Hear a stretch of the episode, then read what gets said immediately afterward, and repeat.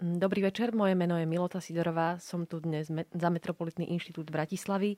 Ak by ste nevedeli, o čo ide, je to nové koncepčné pracovisko, ktoré si za cieľ dalo lepšiu efektívnejšie usporiadanú a environmentálnejšiu Bratislavu. Venujeme sa architektúre, urbanizmu a vôbec e, časťou nášho balíčka je aj komunikovať témy architektúry a urbanizmu e, mestu alebo ľuďom. A dnes máme za tému veľmi peknú, každého sa táto téma stretáva. A nazvali sme to vizuálny smog, ale budeme sa baviť aj o jeho komponentoch a niečo, s čím sa zaoberáme na inštitúte tzv. reklamou. Aby som povedal na začiatok, toto je tretie vydanie nášho MIPTolku. Vydávame ich raz za mesiac, takže tešte sa už aj na budúce. Dnes je mojou milou povinnosťou predstaviť nielen mojich kolegov, ale aj hostku, ktorá nám celé toto povídanie o reklame spraví oveľa interdisciplinárnejšie, takže začneme možno ňou. To Silvia Langerman, a psycho, psychologička, alebo povedal školská psychologička, tak teším sa, že sa vrátime nielen do školských čias. A, vítajte. Ďakujem. Ďalej tu mám a, a, kolegu a riaditeľa Metropolitného inštitútu Jana Mazura. Dobrý večer. Ďakujem. Tvojou silnou stránkou by malo byť právo, tak sa teším. On sa usmieva ale okay. to, treba, to nepočujete. A tretiou kolegyňou je vlastne Petra Šingerová, ktorá momentálne pracuje na niečom, čo nazývame tak pracovne koncepcia reklamy. Venuje sa dizajnu a vlastne bude tu dnes hovoriť o tom, aké typy reklamy máme a čo sa s tým dá robiť. Takže vítajte a poďme hneď na to. Dobrý večer. Tak na, na úvod e, býva dobrým zvykom zadefinovať si pojmy. My sme začali zo široka. Vizuálny smog. Čo to je? Vizuálny smog môže byť prakticky úplne čokoľvek. Ja e, venujem sa psychológii a to je všetko vlastne, čo tak akoby vplýva na, na, na, nas, na naše myslenie a tvorí moju mienku nejakým spôsobom a veľmi často je to práve to, čo to tvorí nie úplne najlepším smerom, ako by sme chceli. Môžem si po tým predstaviť napríklad, že niekde príliš veľa svetla, neonov, aut alebo čohokoľvek. Čohokoľvek. Reklamy, neónov, svetla, hluku, čokoľvek, čo mi vadí byť v tom momente na danom mieste alebo v sebe, v svojej hlave, čo no. mi v tom zabraňuje. No a vy si tu dneska za, za tú psychológiu, ešte predtým, než skočíme do toho dizajnu práva a všetkých týchto vecí, čo ten vizuálny smog, alebo také presítenie, ktoré asi spomínate, robí s ľuďmi? Veľmi zjednodušene by som to povedala tak, že nervozitu, a že nedokážu si uvedomovať samých seba, ale reagujú na tie externé podnety. To je to akoby úplne jednoducho povedané. To znamená, že v princípe ako nebudem nebudem riešiť, ako sa reálne mám, ale budem riešiť, čo vidím, čo počujem, ako to je. Ono to úplne úžasným spôsobom napríklad vidno, že my sme na škole robili krásny výskum s mojimi študentmi, že keď partneri išli do nákupného centra, je to úplne jedno, že do ktorého, a boli úplne v pohode predtým a že koľko minút trvá, kým sa zalúbený pár poháda. A koľko? To je úplne úžasná vec, okolo 18. Aha, ja, som, ja som vždy rozmýšľala, keď som v tom shopping molo, že prečo po 30 minútach sa cítim taká hrozne unavená. Unavená, nervózna, nerozumieme si. A to je presne to, že tam je strašne veľa hluku, rôznych, všetko bliká, všetko svieti, ako prakticky nedokážeme prejsť meter bez toho, že by sme nevideli nejakú reklamu. A okrem toho ešte niekto vlastne odo mňa niečo chce napríklad nakúpiť, čo kúpime na Vianoce, čo robíme, akoby vyriešiť toto, ako o tom uvažuješ, takže akoby nezvládame to. A priemer 18 minút trvalo, čo jedna moja úžasná študentka robila na diplomovú prácu, to, že aby sa ľudia pohádali. Ale predtým boli OK, akože nehovoríme o pároch, ktorí sú v rozhodovom konaní. Tak to je ako celkom zaujímavá perspektíva aj pre architektov, že vlastne my stavíme také, že chrámy totálne intenzívneho vstupu, ale vstupov, nielen teda vizuality, ale aj toho hluku. A asi aj ten vzduch tomu pomáha. Tak môžeme mm-hmm. sa niekedy možno zaoberať uh, témou shopping mallov a prečo sa stavajú, ako sa stavajú. A, dobre, mňa ešte zaujala tá nervozita. To, akože to je jedna vec. Ja si to tak predstavím, že keď som napríklad v dopravnej zápche, aj tam povedzme, som na tej výpadovke z Bratislavy a a vidím okolo seba samé auta, je tam tá proste diálnica, okolo toho tie billboardy, som taká nejaká presítená a že tá agresivita môže vyplývať aj z toho, že som vlastne v takom prostredí. Určite áno. Okrem toho pravdepodobne ide nejaké rádio napríklad, alebo sem tam si pozriem telefon, takže jedna vec, že vidím billboardy, počujem reklamu, vidím reklamu a okrem toho ešte väčšina ľudí si aj tak scrolluje ten Facebook, Instagram, čokoľvek a pozera si tam reklamy. Takže ono to nervozita, to si tak predstavme, že nemám jeden podnet, na ktorý reagujem, ale mám strašne veľa podnetov.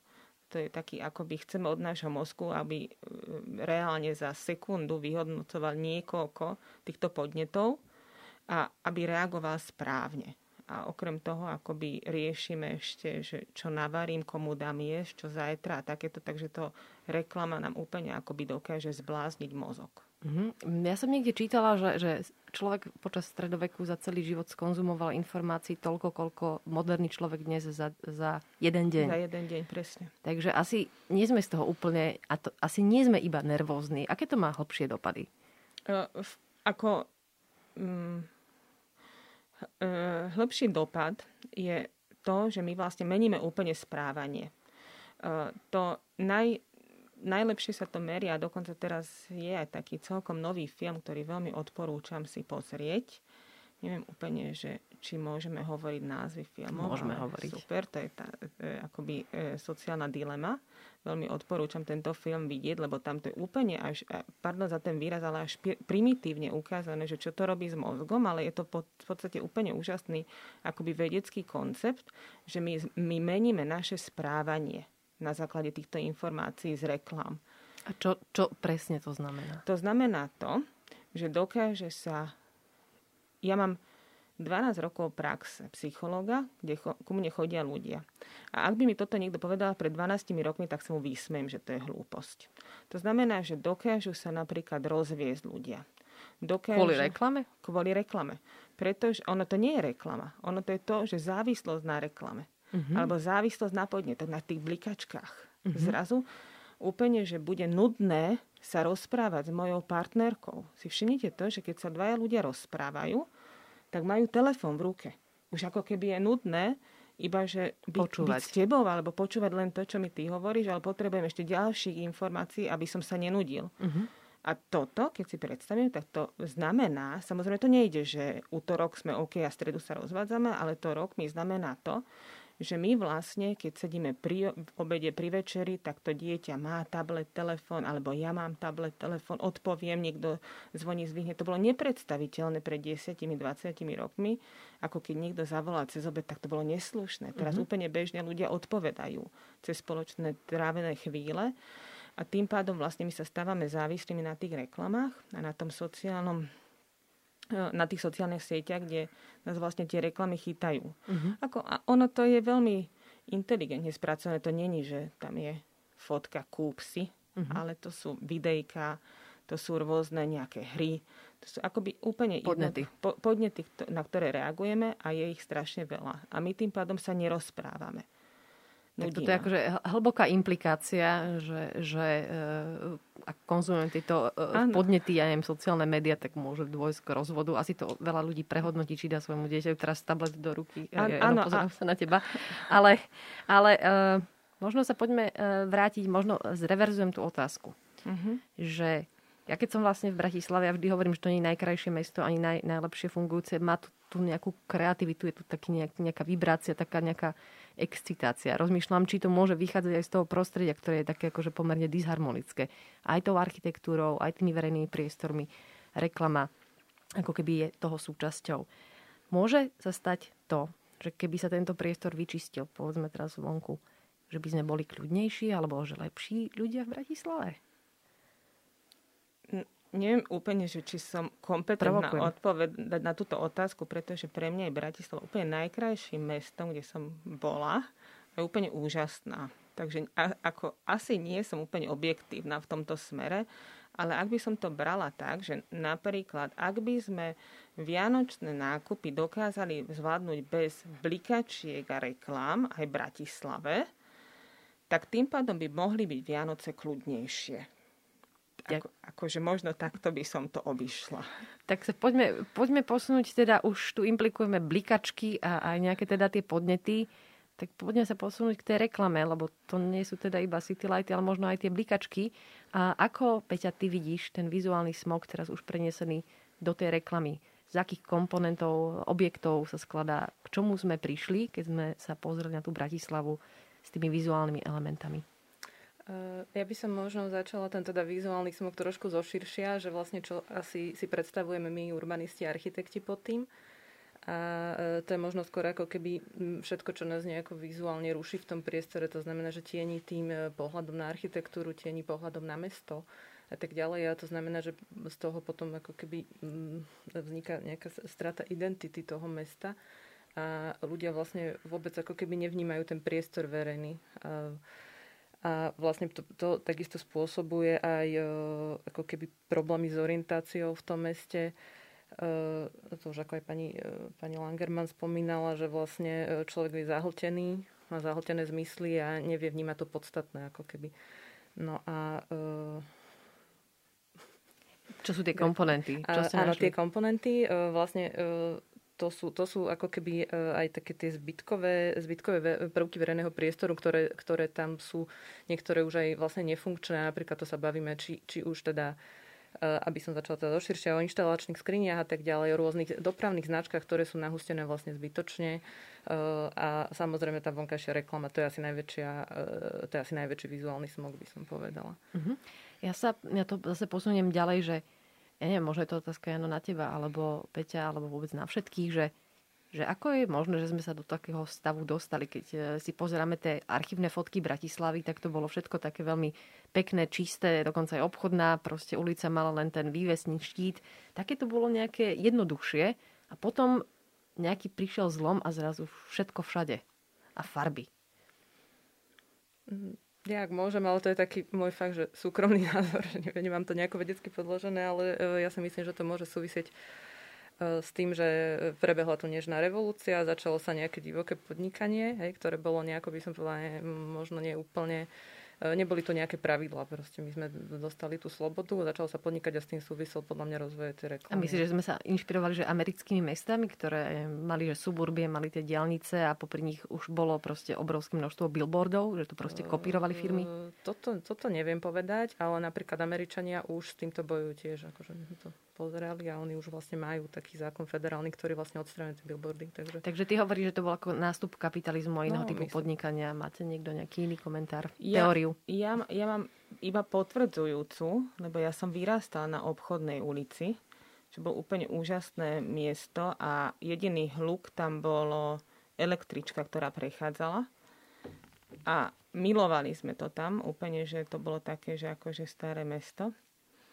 A ono sa to zrazu zmenilo veľmi silno a to bolo vyslovene o tom, že sa zrazu mohlo predpokladám, že sa mohlo zmeniť aj to, že sa mohlo, hej, že nejaké zákony alebo niečo takéto, ale presne keď sa spustilo podnikanie a m, mm, aj také rôzne, tak tam akože každý obchod zrazu blikal a toto a ja na obchodnú nie som ochotná ísť. Mm-hmm lebo to není obchodná. A to už sa zlepšuje s, s rokmi. To neviem, lebo tam nechodím. Ale pozr, po, pozriem sa, keď, keď poviete, že to je lepšie. Lebo to bola veľmi veľká katastrofa. Tam už e, my sme dospeli do toho štádia, Brati, štádia v Bratislave, že tam nebolo počuť električku. Dobre.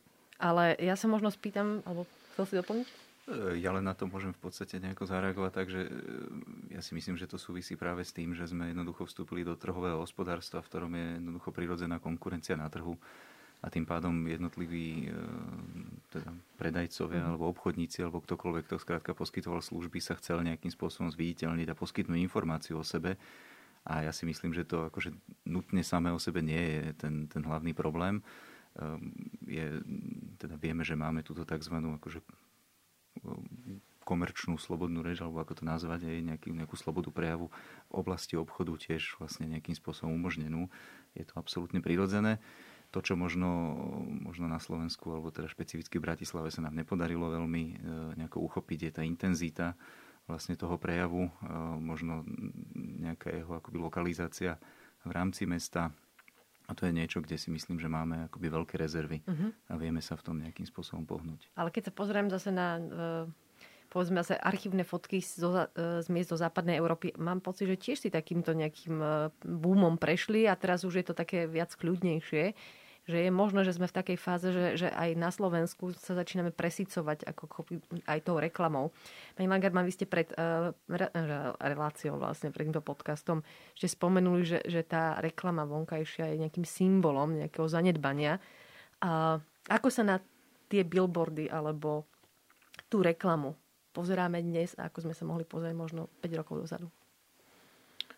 Tak uh, e, 5 rokov je možno krátko. Krátko, ale e, teda nie som si istá, že či tieto časy budú správne, ale uh, keď začali billboardy, tak sme si všimli každý jeden billboard a prakticky to zvyšovalo akoby tento povedomie o tej značke alebo o tom produkte a bolo to fajn, že sme sa z toho aj tešili. Potom prišlo také, že toho bolo strašne veľa a ľudí to začalo akoby otravovať vyslovene, že uh, že to je nepríjemné, že na každom metri billboard, to je možno, že aj tá obchodná, že všade akože nedokážeme to vnímať. Problém je, že my to vlastne vnímame, iba nie vedome. Uh-huh. Takže ono sa to niekde zakorení, napríklad na toto potvrdzujú také výskumy, že uh, vidím nejaké billboardy, nie je to úplne náhodou, že kde sú. Uh-huh. Psychológia často robia tieto marketingové ťahy, a keď napríklad niekam idem do nejakého obchodu, tak už cestou vidím billboardy a ja si to potom kúpim alebo nejakú podobnú vec, ale neviem o tom, že som ten billboard videla. Uh-huh. Takže v podstate akože máme takú nervozitu alebo také presítenie na vedomej úrovni z tých billboardov alebo akýchkoľvek blikačiek, streetlightom a podobne, v podstate, že čo na mňa vplýva na ulici a napriek tomu to na mňa vplýva. Uh-huh. Možno, že som z toho nervózna, poviem, že toto je škaredé, že idem niekde do Tatiera, samé billboardy na ceste ale aj tak to na mňa vplýva. Ale už je tam taký vedomý rozkol, že už to nevnímam pozitívne možno ako predtým, ale už je to skôr negatívne. Negatívne. Ale aj tak to na mňa vplýva. Problém je to kritické množstvo. Ja, no, ja mám na teba takú otázku, že kedy sa vôbec začala regulovať reklama, ak to vieš zodpovedať? Uh, alebo reverzná otázka, že, že prečo je tu také veľké množstvo nelegálnej reklamy? Tak ja si myslím, že treba vlastne nejakým spôsobom odlíšiť e, samotný fenomén reklamy, ktorý je vlastne niečo, čo sa teda bežne vyskytuje nielen teda vonku v nejakom verejnom priestore, ale vyskytuje sa to aj v televízii alebo na internete alebo kdekoľvek inde, kde v podstate e, akoby nie je to, že, že, že nutne to, čo nás akože trápi v tom mestskom priestore, to, čo nás trápi, je vlastne akože nejaký pohľad na to, e, ktorá reklama je niečím, čo z hľadiska verejného priestoru má zmysel nejakým spôsobom regulovať alebo teda dávať jej nejakú nejaké princípy alebo nejaké štandardy, na základe ktorých sa má vlastne umiestňovať alebo osadzať v priestore. No a tam v podstate takým akože základným milníkom, ktorý máme teda v poslednej dobe alebo v posledných rokoch, ktorý mal nejakým spôsobom viesť k tomu, že sa vlastne nejakým, akoby vniesla nejaká disciplína na ten trh, bola vlastne nejaká novela, ktorá bola pred pár rokmi v rámci stavebného zákona, kde sa v podstate aj vytvorila nejaká definícia Eh, tzv. reklamnej stavby, eh, kde v podstate akoby nejakým zámyslom mohlo byť niečo také ako eh, akoby spôsobiť to, že, že nejaké bežné reklamné zariadenia jednoducho budú nútené k tomu, aby sa klasifikovali ako stavby a tým pádom sa vlastne muselo žiadať o nejakú ohlašku alebo o nejaké stavebné povolenie. To bol rok 2015, to je ako zaujímavé, že skoro 26 rokov teda od revolúcie prvá definícia reklamnej stavby. Hej? Tak áno, ale samozrejme také nejaké, že veľké objekty, oni mali aj, aj teda predtým nejaké požiadavky a, a jednoducho museli sa spo, teda podliehali ako nutne nejakému spôsobu, dajme tomu ohlásenia z pravidla. To, čo možno akože môžeme dneska riešiť, je vlastne nejaký spôsob výkonu majetkových práv ako samotného mesta, respektíve teda vlastníckých práv mesta, lebo mesto samozrejme je e, vlastníkom veľkého množstva verejných priestorov, či v rámci akože intravilanu alebo nejakého širšieho, širšieho územia. A, a teda mesto má možnosť ovplyvňovať vlastne, čo tam stojí, skrátka, keď to zjednoduším. A to je v podstate uh, akoby to gro uh, toho samotného priestoru, mm-hmm. ktorý môžeme riešiť. Hej. Tak to je ešte, asi si predstavím, že to je pomerne akože malý zlomok toho, čo môžeme riešiť, lebo keď si to zoberieš, že rok 2015 definoval nejakú povinnosť ohlásiť veci, alebo tie reklamy, oni už tam boli reálne. A ja nechcem byť akože zlá, ale ako keby uh, asi veľa ľudí to nespravilo. Hej? Že s tou existujúcou reklamou. Ja neviem, či o tom vedeli, alebo To by, lebo to by znamenalo, že, že stavebné úrady museli byť zahltené masívne žiadosťami o dostatočnú legalizáciu. E, tak ono to tak ani nie je, že teraz prišiel zákon v roku 2015, ten spôsobil, že e, jednotliví vlastníci týchto reklamných stavieb sa museli ísť akože na novo nejakým spôsobom akože povolovať na stavebné úrady. Nie, samozrejme, oni boli schválení alebo teda fungovali podľa režimu pred účinnosťou tejto novely, čiže ich sa to akoby nedotklo, malo to riešiť nejaké nové objekty, malo to riešiť vlastne fenomén čiernych stavieb. Uh-huh. A vlastne prijal sa do zákona nejaký spôsob nejakého zjednodušeného odstraňovania čiernych stavieb, aj teda za predpokladu, že teda aj tí tzv. neznámi vlastníci, alebo teda reklamné stavby, ktoré mali neznámych vlastníkov, mali nejaký zjednodušený režim vlastne odstraňovania E, samozrejme, on to naráža na nejaké reálne kapacity vlastne stavebných úradov, naráža to na reálne kapacity tých, alebo aj záujmy vlastne vlastníkov pozemkov čistiť tieto, tieto pozemky od týchto stavieb a e, samozrejme ten stav je taký, že v praxi jednoducho vidíme, že má to nejaké limity, mm-hmm. aj táto zmena, zmena zákona. No a keď som študovala vtedy tie pokuty za ako ne, neohlásenú potom tú stavbu, tak pokuta za, ja neviem, ten najväčší billboard alebo bigboard bolo, že 450 eur.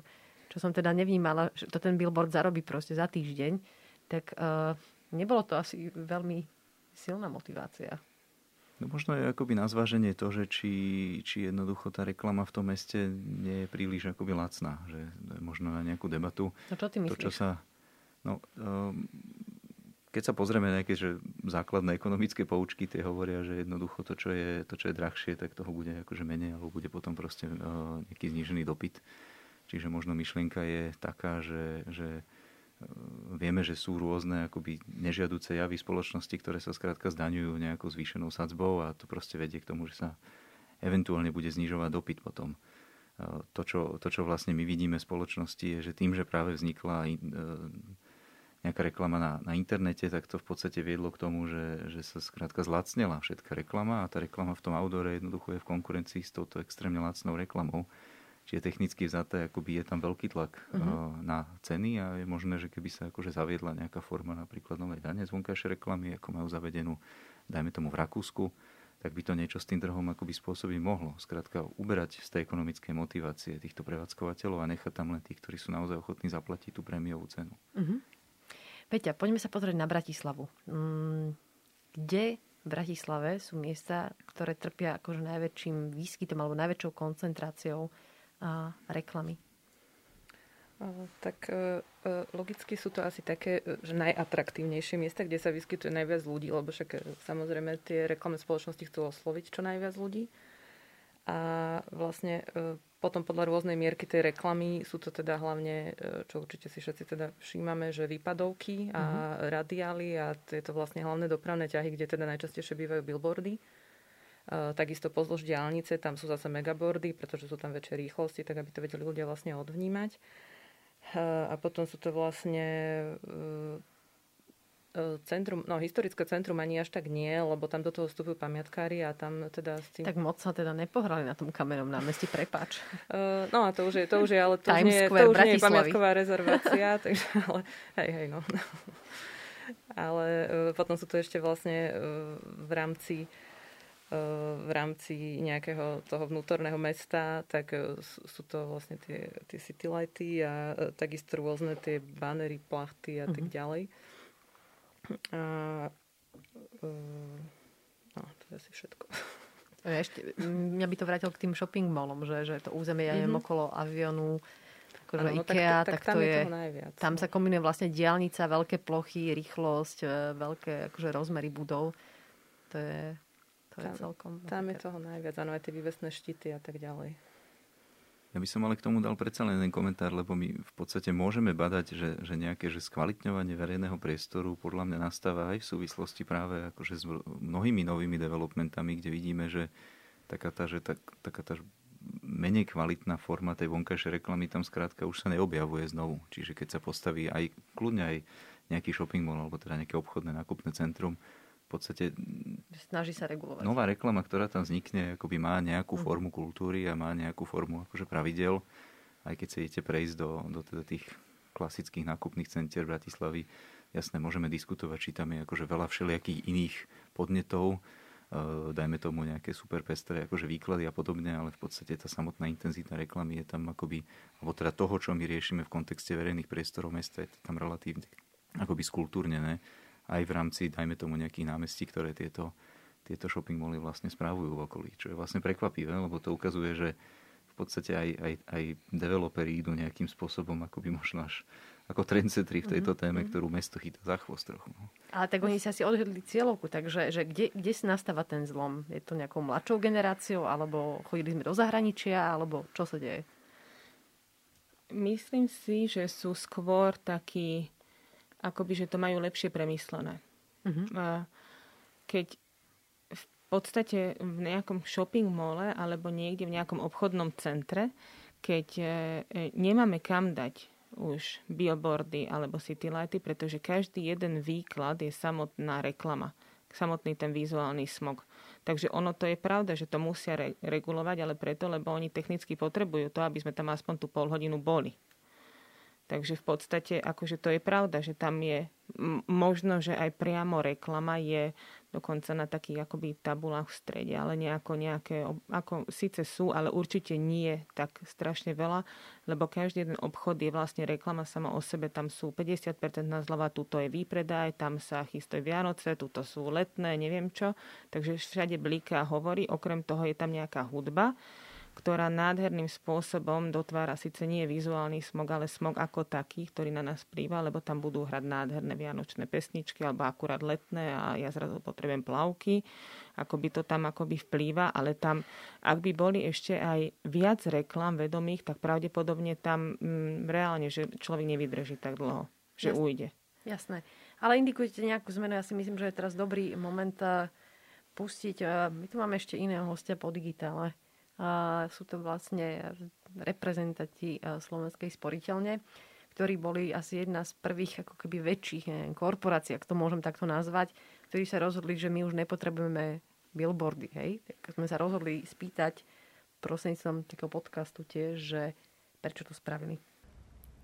Čo sa týka nejakej konzumácie médií, tak e, tú najväčšiu zmenu vlastne priniesol mobil a ľudia začali nakonzumovať médiá a to bola taká zásadná zmena. Preto niektoré mediatypy a toho súčasťou sú povedzme aj billboardy, uh, sa stali zrazu menej dôležitými. Firmy lepšie pracujú s dátami, um, cieľia v rámci sociálnych sietí, digitálu, mobilu, personalizovanie prostredníctvom aplikácií svojich uh, rôznych webových stránok a, a direct emailom, SMS-iek. Čiže um, priniesla to skrátka doba, priniesol to normálne pokrok a my ako veľký zadávateľ, zodpovedný zadávateľ sme sa rozhodli práve s nástupom nášho nového pozicioningu zrušiť outdoor, zrušiť e, billboardy a myslíme si, že ono trochu ten outdoor v tom našom e, priestore, v tom našom regióne sa stal takým symbolom zlého zaobchádzania s verejným priestorom. A my sme sa rozhodli, že, že s tým trochu zatočíme, nabrali sme odvahu a zároveň sme si verili, že už to, ako máme vlastne dobre rozvinuté tie naše digitálne kanály, tak to zvládneme.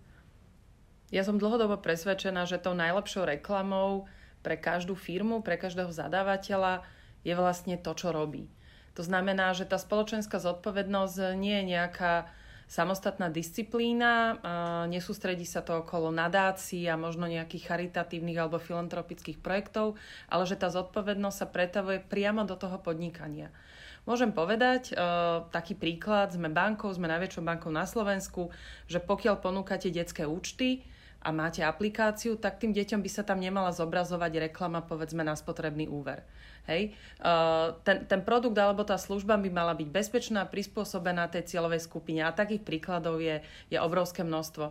Čiže tá spoločenská zodpovednosť toho súčasťou môže byť práve aj ten verejný priestor, musí byť súčasťou, alebo mala by byť súčasťou toho samotného podnikania, či už je to reklama, či už je to vývoj produktu, samotný predaj, distribúcia. Kde sa reklama presúva dnes? Reklama sa presúva primárne do digitálu, do mobilu. Mm, firmy si budujú e-shopy, webové stránky a vedia už eh, svojim zákazníkom zobraziť presne tú ponuku, ktorá by mohla byť pre nich najvýhodnejšia, najzaujímavejšia. Eh, dokážu na, základe zozbieraných dát eh, skrátka robiť úplne iný typ tzv. ponukovania. Čiže stále sú samozrejme ako keby typy médií, ktoré, ktoré ostávajú takými ako evergreenmi, ako je napríklad televízia, ktorá, ktorej predpo, predpovedali možno pred pár rokmi, že už nebude zaujímavý médium. Práve naopak ten lokálny obsah je nesmierne zaujímavý.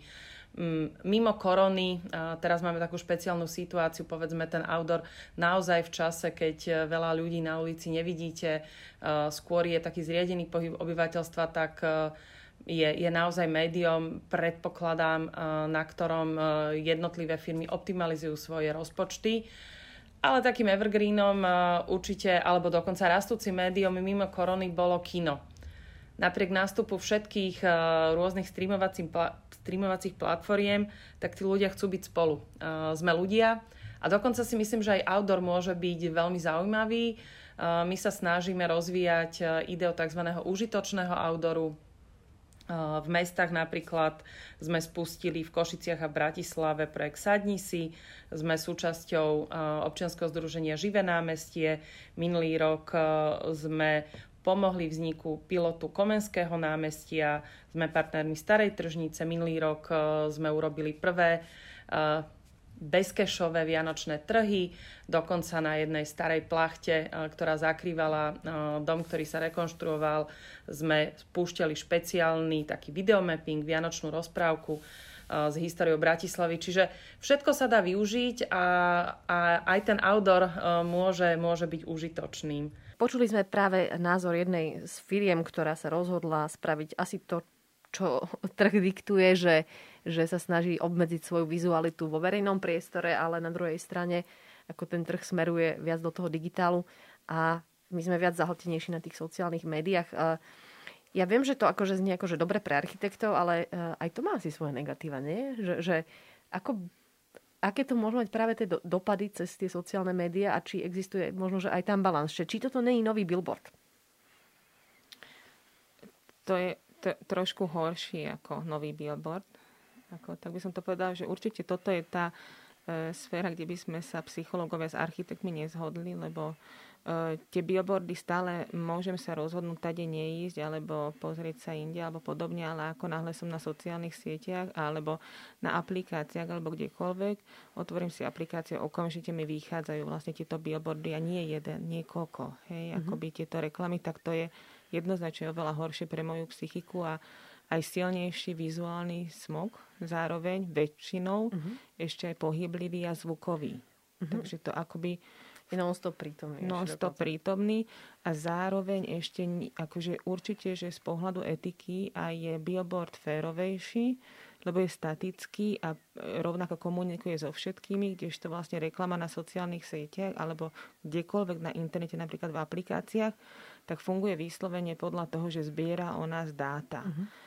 a tým pádom ona je veľmi silno mierená a tým pádom vlastne mení moje myslenie, mení moje správanie, čo Billboard v podstate robí minimálne, tak táto e, reklama na internete to robí veľmi cieľene, veľmi mhm. efektívne. No, určite sa dostaneme do obdobia, kedy to budeme riešiť. Pravdepodobne niektoré krajiny už takéto veci riešia alebo stupne masívne počet adblockerov na, na rôznych uh, aplikáciách.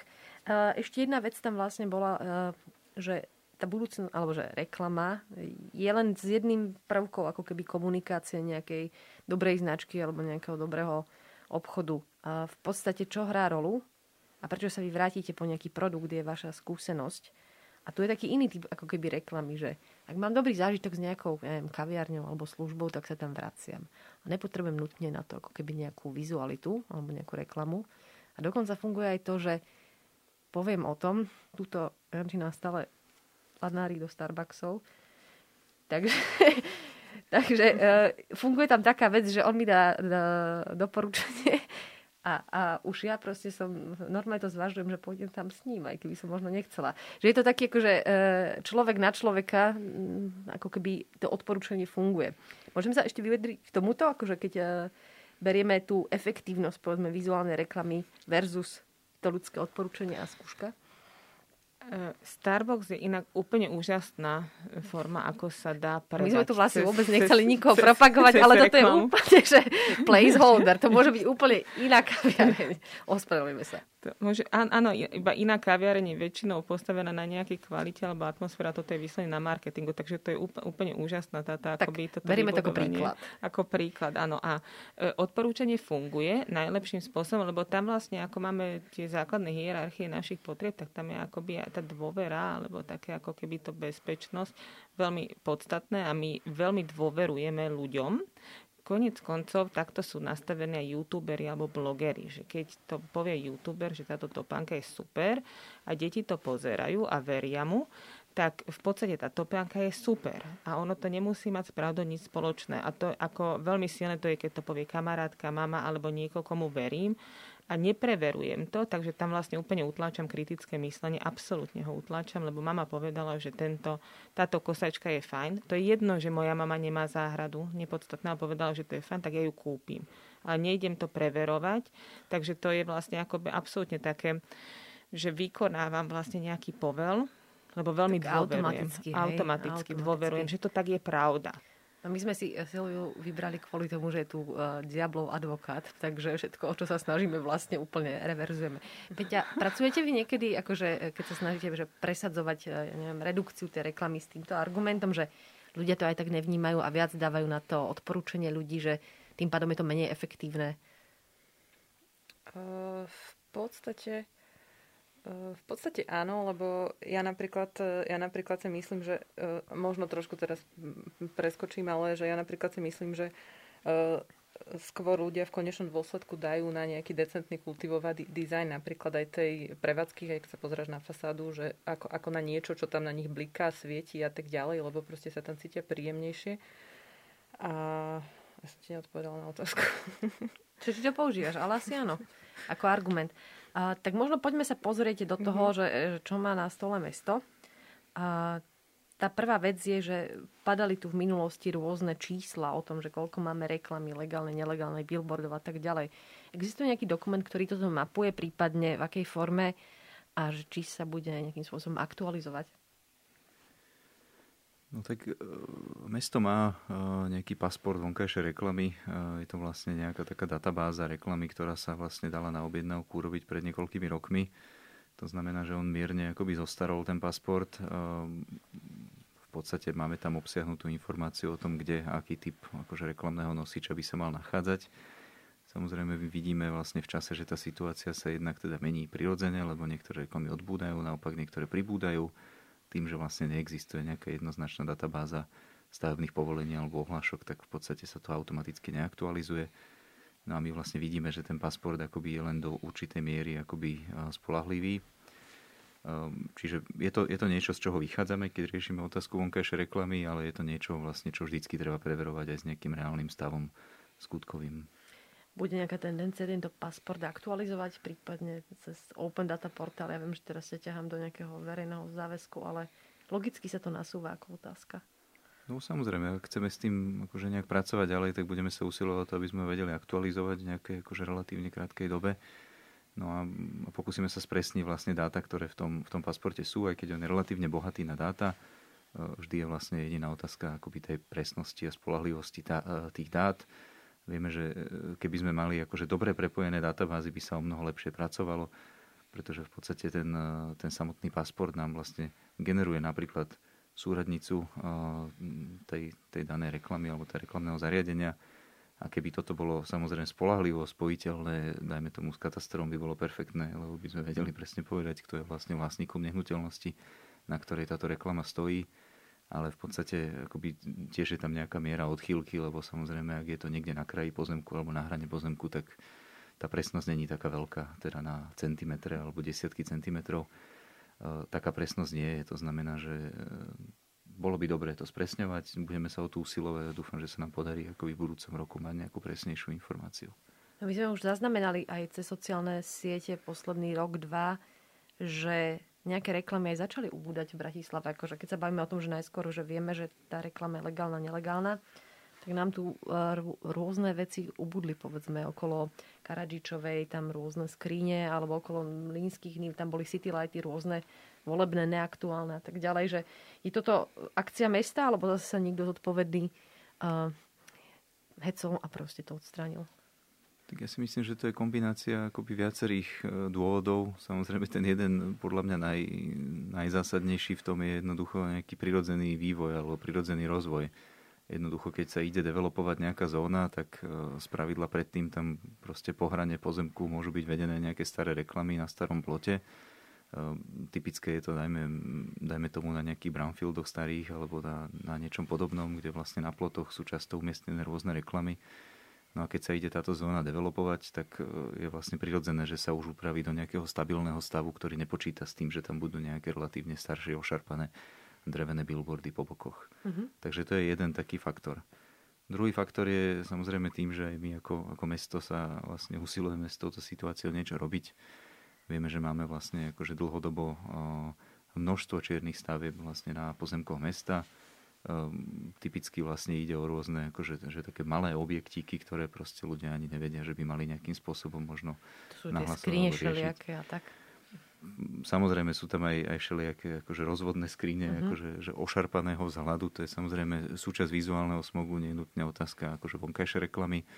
Uh, tieto, tieto tzv. rozvodné inštalačné skrine, ako ich teda prezývajú kolegovia, z verejných priestorov, tak e, tie samozrejme tiež treba nejakým spôsobom riešiť, e, pokiaľ teda sú e, v správe mesta, alebo teda patria nejakým spôsobom vlastne, dajme tomu k dopravnému podniku, tak na to máme vlastne nejaké lepšie možnosti ich riešiť a samozrejme, keď ide o, dajme tomu, sieťarov, to znamená telekomunikačných operátorov alebo teda nejaké, nejaké distribučné spoločnosti, či je to mhm. voda, elektrina, plyn, tak tam ten náš vklad e, môže byť napríklad v tom, že poskytneme nejaký dizajn tomu, ako by to mohlo vyzerať a zase budeme, budeme dúfať, alebo teda budeme sa snažiť e, nejakým spôsobom spôsobiť to, že títo majiteľia týchto skrín si vlastne tento dizajn osvoja uh-huh. a že sa vlastne rozhodnú zveľaďovať ten priestor práve tým, že, že ho budú jednoducho tam dávať na tie skríne. Hm, keď sme pri tých miestach, poďme sa možno povedať o tom, mňa to stále vracia na to kamenné námestie, akože keď si predstavím, že, že vizuálny smog v Bratislave mňa ani nenapadne obchodná, ale celý ten chaos proste toho námestia, tie veci na tých... Eh, na fasáde. Na fasáde tam je tak, taký, také sú balkóny, ktoré každý balkón má inú, to dáva úplnú postupnosť, obrovské vlastne celo. A tam sa stal taký precedent, že niekto tam, tuším, namaloval nejakú líšku, eh, nejaký street artový festival a potom si tam eh, IKEA dala billboard, prekryla ten, ten, ten street art a potom bola taká sprška, ako keby Eh, kritiky cez sociálne médiá, že sa tam rozhodli stiahnuť tú reklamu a už si nikdy, nikdy nikto nedovolil vlastne dať tam tú reklamu ako znova. To je akože prvá vec, ale možno sa dostaneme na ten terén, keď sme sa bavili o tých rôznych uh, skriniach, ale tak tam bolo obrovské množstvo, neviem, trojnožky, bufety, také tie stánky. A že ten projekt Metropolitného inštitútu Živé námestie časť toho námestia, a to si všetci asi ľudia zažili, že už je relatívne čistá, hej? že už je tam nejaká zeleň, lavička a tak ďalej. Ale všetko sa to presunulo tak nejak na tú druhú časť námestia. Čo sa s tým dá robiť? Tak ja, ja by som začal akože tým základným východiskom, že keď je raz niekto vlastník pozemku, tak um, proste má možnosť ovplyvňovať, čo je na tom pozemku. A keď máme teda súkromný pozemok, čo je teda pozemok, uh, dajme tomu, podstatná časť kamenného námestia je, je v podstate súkromným majetkom, tak samozrejme tie možnosti akože, e, mesta sú obmedzené a tým pádom môže tam vlastne vzniknúť nejaká iná stavba alebo nejaký iný objekt, dá sa to tam vlastne premiesniť. To, čo mesto môže regulovať cez nejaké vlastnícke vzťahy, je vlastne to, čo je umiestnené na jeho pozemkoch. Mm-hmm. A samozrejme máme ten, že, veľkú možnosť, a to je teda nejaký územný plán, kde môžeme regulovať vlastne, aká výstavba sa môže udiať na aj súkromných pozemkoch samozrejme. Čiže reklamných stavieb, hej? Vrátane reklamných stavieb, áno. Super, tak poďme to zase posunúť do toho dizajnu a architektúry. Peťa, ty s kolegami pracujete na tom koncepcii, teda vonkajšej reklamy. Mm-hmm. Prezrať nám, že čo to je za dokument, takou nejakou ľudskou rečou, čím sa zaoberiate a či aj niečo navrhujete? Uh, tak je to dokument, ktorý vlastne by mal práve určiť nejaké pravidlá uh, tomuto, o čom sa bavíme, aj o tom vizuálnom smogu, že vlastne uh, nie každá reklama samozrejme je zlá, to nikto ani netvrdí, len chceme tomu dať nejaké jasné pravidlá, čiže zredukovať vlastne možno tú intenzitu, e, takisto nejakým spôsobom regulovať veľkosť a takisto určiť možno nejaký dizajn alebo nejaké, nejaké, e, nejaké, mm, nejaký rámec tomu dizajnu. Že Môže byť konkrétnejšia? Uh, môžem byť konkrétnejšia, ešte ten dokument je len pripravovaný. Takže, je taký uh, sneak peek.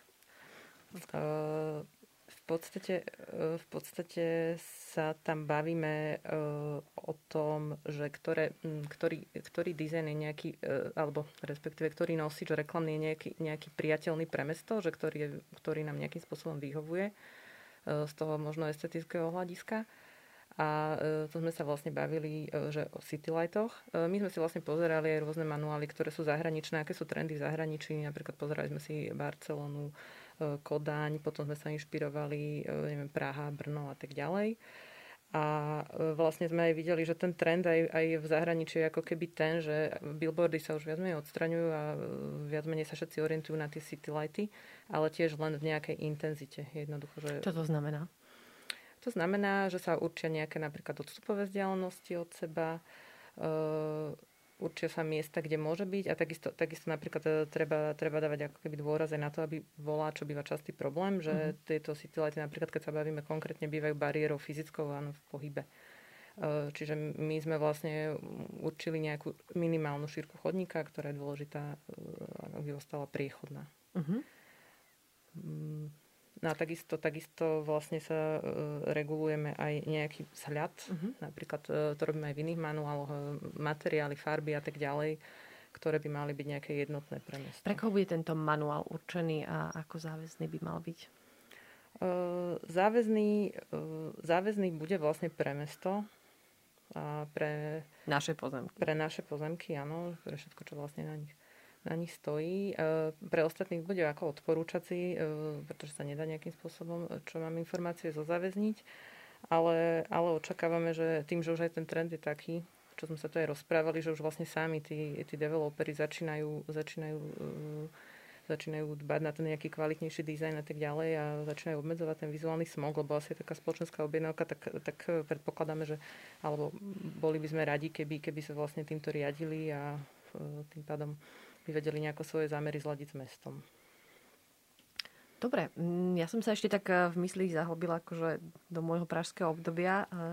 Akože je pravda, že ten trend sa mení a že dokonca prichádzajú aj áno, s manuálom reklamy a inštitút plánovania prišiel, dokonca aj mesto Žilina niečo takéto pripravuje. Ano. Takže Bratislava není tá úplne prvá, ktorá akože na Slovensku s týmto prichádza, ale, ale v tom čase, v okolo roku 2015 sa schylovalo vlastne k voľbám, že nebolo to úplný politicky ako keby dobrá téma pre toho súča- vtedajšieho primátora Tomáša Hudečka, ktorý veľmi, veľmi ako keby nástojil na tom, aby sa zregulovala tá ako keby reklama a pomerne dramaticky, ale vyšli po ňom vlastne reklamné spoločnosti, ktoré ho totálne diskreditovali. Ja ešte možno, že sa spýtam, že um, mali ste nejaký kontakt možno aj s týmito v podstate veľkými firmami, ktoré robia tie megaboardy, či sa snažia ešte nejakým spôsobom ísť touto cestou alebo badať posun aj na ich zmyšľaní, že, že tento trend už ako keby sa mení. Teraz neviem, aký trend presne myslíš? Že, že sa zbavujeme tých uh, city light, nie city lightov, ale tých veľk, veľkorozmerných reklám, hej? Ja, ja by som na to možno, že reagovala tak, že e, riadím spoločnosť coachingovú, konzultačnú, kde pracujeme vo firmách a za 12 rokov, kde prakticky každý deň sa stretávam s reprezentantmi firiem ako riaditeľmi, manažérmi alebo marketingovými pracovníkmi, nikdy v živote sme nemali objednávku, že nastaviť alebo dať posudok reklame, aby bola príjemnejšia čo to znamená? To znamená, že aby rešpektovala ľudí, aby bola, aby rešpektovala mesto a rešpektovala nariadenia alebo čokoľvek, ale stále sú to také, že ako sa dá urobiť psychologický efekt taký, aby bol ešte viac pod kožu. Čiže implikujete, že skôr to nevnímajú títo? No nie, my toto nebereme. Aha, Takže to sú, to sú vlastne si... aj, aj politické kampane a ja si trošku myslím, že možno, že to je taký návrh, že aj tento dokument, čo vzniká, tak ako, že tá psychológia zase úplne úžasná veda v tom, že čo ľudský mozog dokáže vnímať a ako, že by možno bolo dobré aj pohľad psychológa, že, že koľko tých metrov, alebo aké sú tie farby, alebo ako tá rýchlosť, aby to bolo užitočné. Mm-hmm. A tu treba dbať e, o to, že vlastne mesto Bratislava alebo akékoľvek mesto, keď rieši seba, tak to bude mať akoby úplne iný cieľ. Budeme mať za cieľ, že aby sa tu ľudia cítili dobre, aby tu nebol ten vizuálny smog, aby to bolo fajné žitie. E, spoločnosti nikdy túto zámienku nebudú mať. To bude, aby sme lepšie predali. Im bude úplne jedno, či v Bratislave sa cítite dobre, alebo nie. Inak by to nebol obchod Takže ako môžeme minimálne dopustiť to. A nie je to len záležitosť osvety. Vy keď im poviete, že, že ľudské oko vníma 20% svoje, ako ja neviem, že, že toho prostredia, čiže keď tam oni dajú 100% e, reklamy, tak aj tak to nebude efektívne. Áno, to, to áno, ale tam ide vždy ten obchodný zámer. Jasné. To je no. také zaujímavé, že inde vo svete, že to nejakým spôsobom ide. No to som sa chcela spýtať, že no. či, či akože, aby ste si, milí posluchači, nemysleli, že my sme tu proste nejaký, nejaký proste aktivisti proti reklame, že si uvedomujeme, že reklama patrí k mestu, aj biznis patrí k mestu. Skôr sa bavíme o tej otázke miery. Tak možno, že mi skúste povedať nejaké mesta alebo príklady, kde sa vám zdalo, že to dobre fungovalo na obidve strany. Eh, no ja, ja možno, no ja nemám informácie z tej druhej strany toho biznis sektora, no ja len, ja len čo som videla akože vizuálne a videla som ako vlastne s tým, dajme tomu, eh, nechcem povedať, že bojujú, ale zaoberajú sa tým iné, iné krajiny, tak uh, oni teda buď to riešili cez zákony alebo nejakými týmito manuálmi a ja myslím, že to je aj do nejakej miery o mentalite ľudí. Uh-huh. Lebo niekde naozaj stačí napríklad Niekde stačí možno mať ten manuál, ktorý ani nie je záväzný, ale ľudia ho jednoducho dodržiavajú. A, ale neviem, neviem naozaj povedať to pozadie toho, že ako, to tam, ako sa to tam vyvinulo, ako to vzniklo celé. Tak ja si myslím, že je akoby, že, že zásadné a radikálne vlastne povedať, e, čo mesto chce v tejto oblasti, lebo keďže mesto je akoby E, nie je síce jediný poskytovateľ pozemkov, alebo teda lukratívnejších pozemkov z hľadiska vonkajšej reklamy, ale určite patrí k tým hlavným poskytovateľom. To znamená, že, že mesto naozaj tým, že v podstate vlastní väčšinu komunikácií, alebo má ich teda minimálne v správe v rámci, v rámci mesta, plus e, vlastne má množstvo takých, že, že iných akoby bonitných oblastí e, z hľadiska reklamy teda, tak je podľa mňa dôležité, aby, aby mesto malo nejakú jasnú predstavu toho, že chce vlastne znižovať intenzitu tejto reklamy, že chce vlastne možno urobiť akože nejakú, uh, nejaký, nejaký iný poriadok v tom, respektíve preferovať akoby iné, iné dajme tomu, že rozmery uh, tejto reklamy. A jednoducho pohne ten trh nejakým smerom, že to je podľa mňa zásadné môže to viesť k tomu, že tie spoločnosti sa tomu proste budú prispôsobovať, lebo jednoducho začnú preferovať iné, iné typy a dajme tomu týchto, týchto zariadení a potom akože eventuálne môžu prežiť na tom trhu úplne, úplne v poriadku. Uh-huh. A keď to ty hovoríš, že, že, že, že mesto má cieľ, akože ja si to vždy predstavujem, že do tej konkrétnej úlohy, že je to nejaká skupina konkrétna ľudí e, za mesto, alebo je to práve Petra, ty, že teraz budete chodiť s tým manuálom a hovoriť aj s mestskými častiami alebo s developermi, že pozrite, že bolo by dobre to použiť. Že ako sa to dostane ten názor do, do tej praxe? No tak dostane sa takým spôsobom, že keď mesto bude niekedy prenajímať pozemky, tak jednoducho určí si tam tú, tú správnu frekvenciu, ktorú mm-hmm. chce mať. Čo je ten, ten, ten tep, za kým chcem proste stretávať tieto objekty povieme si, že na aké typy objektov to prenajímať chceme, na aké typy nie. To mm-hmm. je mhm. asi tá zásadná vec, čo sa týka toho výkonu vlastníckých práv o, mesta. To je ten jeden, že naj, najjasnejší nástroj. Ten druhý nástroj, o, ktorý vlastne máme, je práve, dajme tomu, zmena územného plánu, ktorá samozrejme je akoby tvrdším nástrojom, ale vie viesť k tomu, že vlastne tie najväčšie formy reklamy sa dajú takýmto mm-hmm. spôsobom zaregulovať do nejakej rozumnej intenzity. Aby sme to ešte poslucháčom vysvetlili, že, že zatiaľ čo Petra napríklad sa baví typológiou reklamných stavieb, tak tá zmeny a doplnky toho územného plánu definujú už zóny, kde by mali aké typy byť. Čiže je to väčšia mierka a je to iný nástroj. A je to vlastne stavebný zákon potom. Nie je to stavebný zákon, ale je to je na základe stavebného zákona. Presne, do, do, pre, je to vlastne tvrdý nástroj v podstate proti ja, tomu manuálu. Ja by som možno, že reagovala e, na to, že, keď, e, že ako to môže fungovať v iných mestách, že e, keď som ni, nikdy som sa takto nepripravovala, alebo teda neskúmala reklamu, ako keď som sa napríklad pripravovala na tento náš rozhovor.